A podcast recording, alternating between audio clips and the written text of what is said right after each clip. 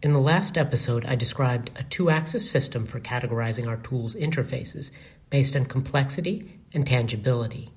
At the beginning of the digital age, our interfaces were barely tangible and barely connected to the actual action being performed. Think of the light switch, the power button, the volume dial.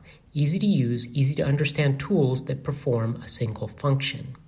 With the rise of computers, our tools have become more complex, and the set of functions they perform has expanded but the tangibility mostly capped out at tapping keys and moving a mouse. Modern workers push pixels around all day. If you are a step removed from that, programming the computers that push those pixels, then you are involved in a highly complex, trivially embodied experience. For most of the digital age, our tools have grown ever less embodied. Then, about 15 years ago, Nintendo introduced the Wii gaming console. The Wii put a wand like item in your hand that you swung like a racket, or flicked like you were tossing a dart.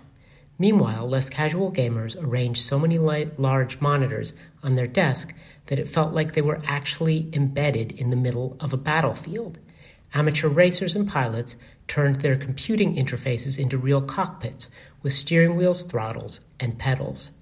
Bit by bit, at least in the world of gaming, the digital experience was becoming more and more of an embodied experience, and then came VR and AR.